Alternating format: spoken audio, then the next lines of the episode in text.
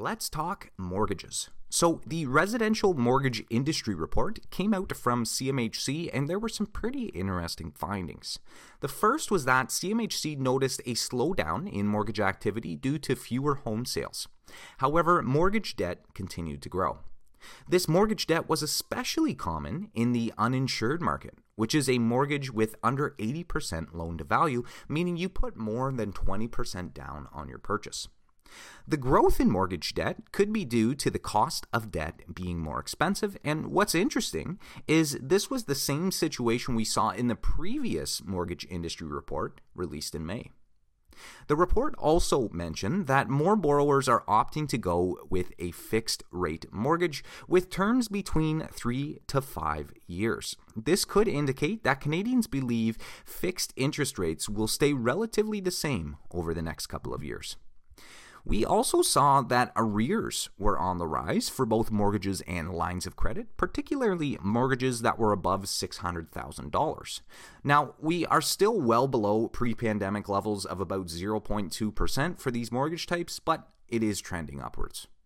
In terms of credit card debt, a recent report came out from Equifax that showed the average balance of credit card holders rose to $4,119 in the third quarter of 2023, and this was up about $400 from the same time last year. They also found the percentage of credit card holders making minimum payments on their card rose by 3.4%, and the percentage of those paying off their balance in full dropped by 1.5%.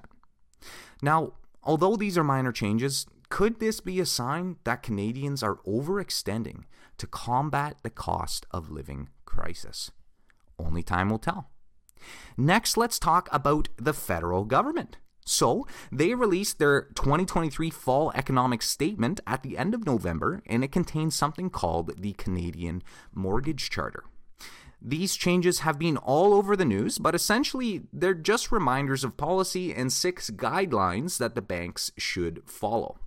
I'm going to go over each of them and hopefully break them down in easy to understand language. So, without further ado, Canadians can expect lenders to 1. Allow temporary extensions of the amortization period for mortgage holders at risk. So, the amortization period is the amount of years it takes you to pay off your loan.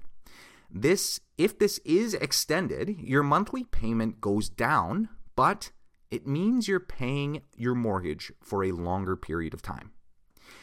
If you are a mortgage holder at risk, which according to the government means that you have an existing mortgage on your principal residence and you're at risk of not keeping up with regular payments.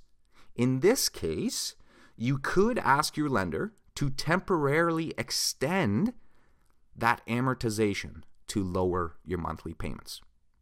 Number two, Canadians can expect lenders to waive fees and costs that would otherwise be charged for relief measures. An example of this would be the lender waiving prepayment penalties because you had to make a lump sum payment to avoid re-extending your amortization. So, let's say you were unable to keep up with your monthly payments but you had a large sum of money you wanted to put down to help combat the missed payments. There would normally be a fee for that prepayment, but this point is saying that Canadians can expect lenders to waive that fee. Number three, Canadians can expect lenders to not require insured mortgage holders to requalify under the insured minimum qualifying rate when they switch lenders at mortgage renewal. This means that you are not stress tested when you have an insured mortgage and switch to a different lender, meaning you bought a house with 10% down and have an insured mortgage with TD Bank.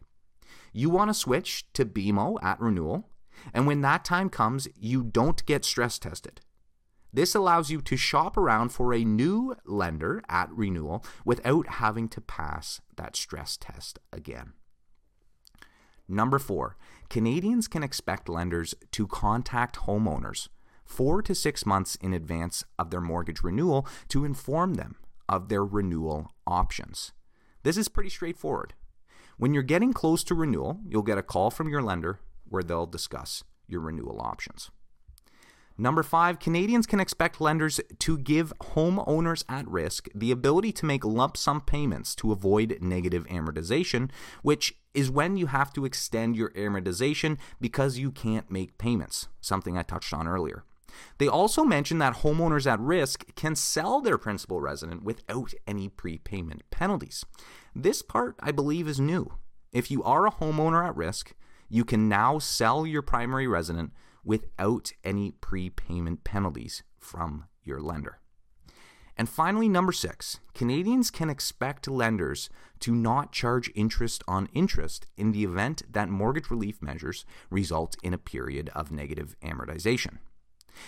So, a mortgage payment is made up of principal and interest. When you have a negative amortization, you work the principal and interest that you haven't paid back into your overall mortgage. My understanding is this new guideline is saying that they won't charge you interest on top of that stacked interest.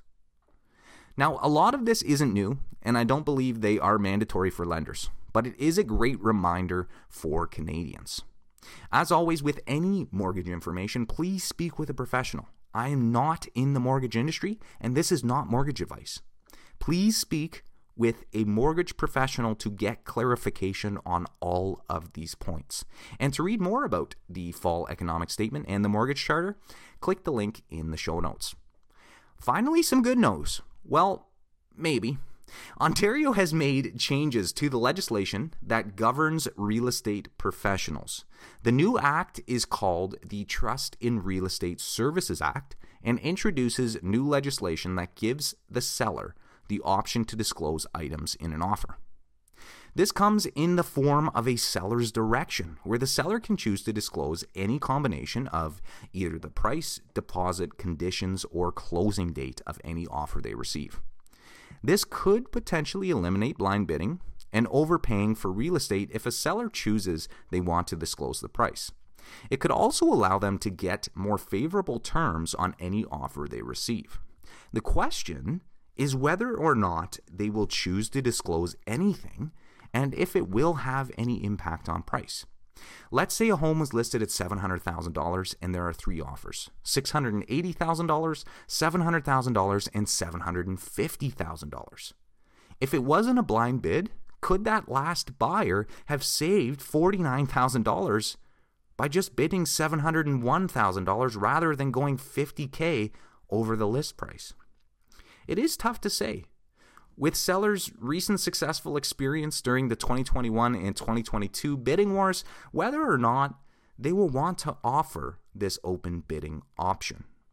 One example we can turn to is Australia.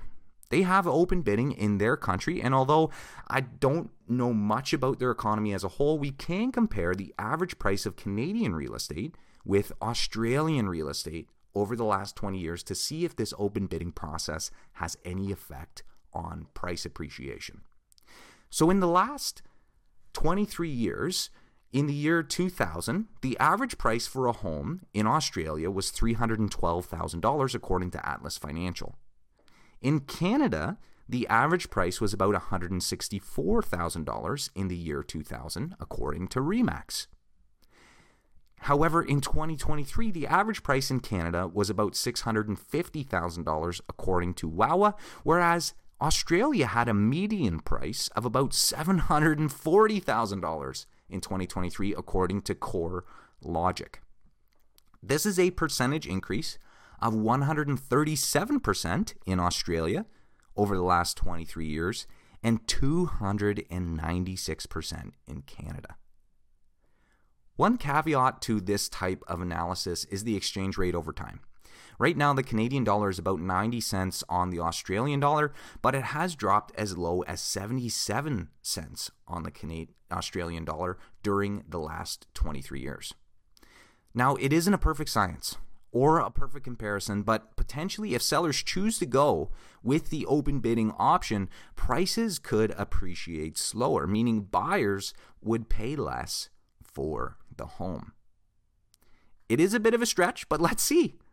Well, that's all for me, folks. This has been another episode of the Canadian Real Estate News Podcast. I'm your host, Alex Blenkarn, and until next time, take care.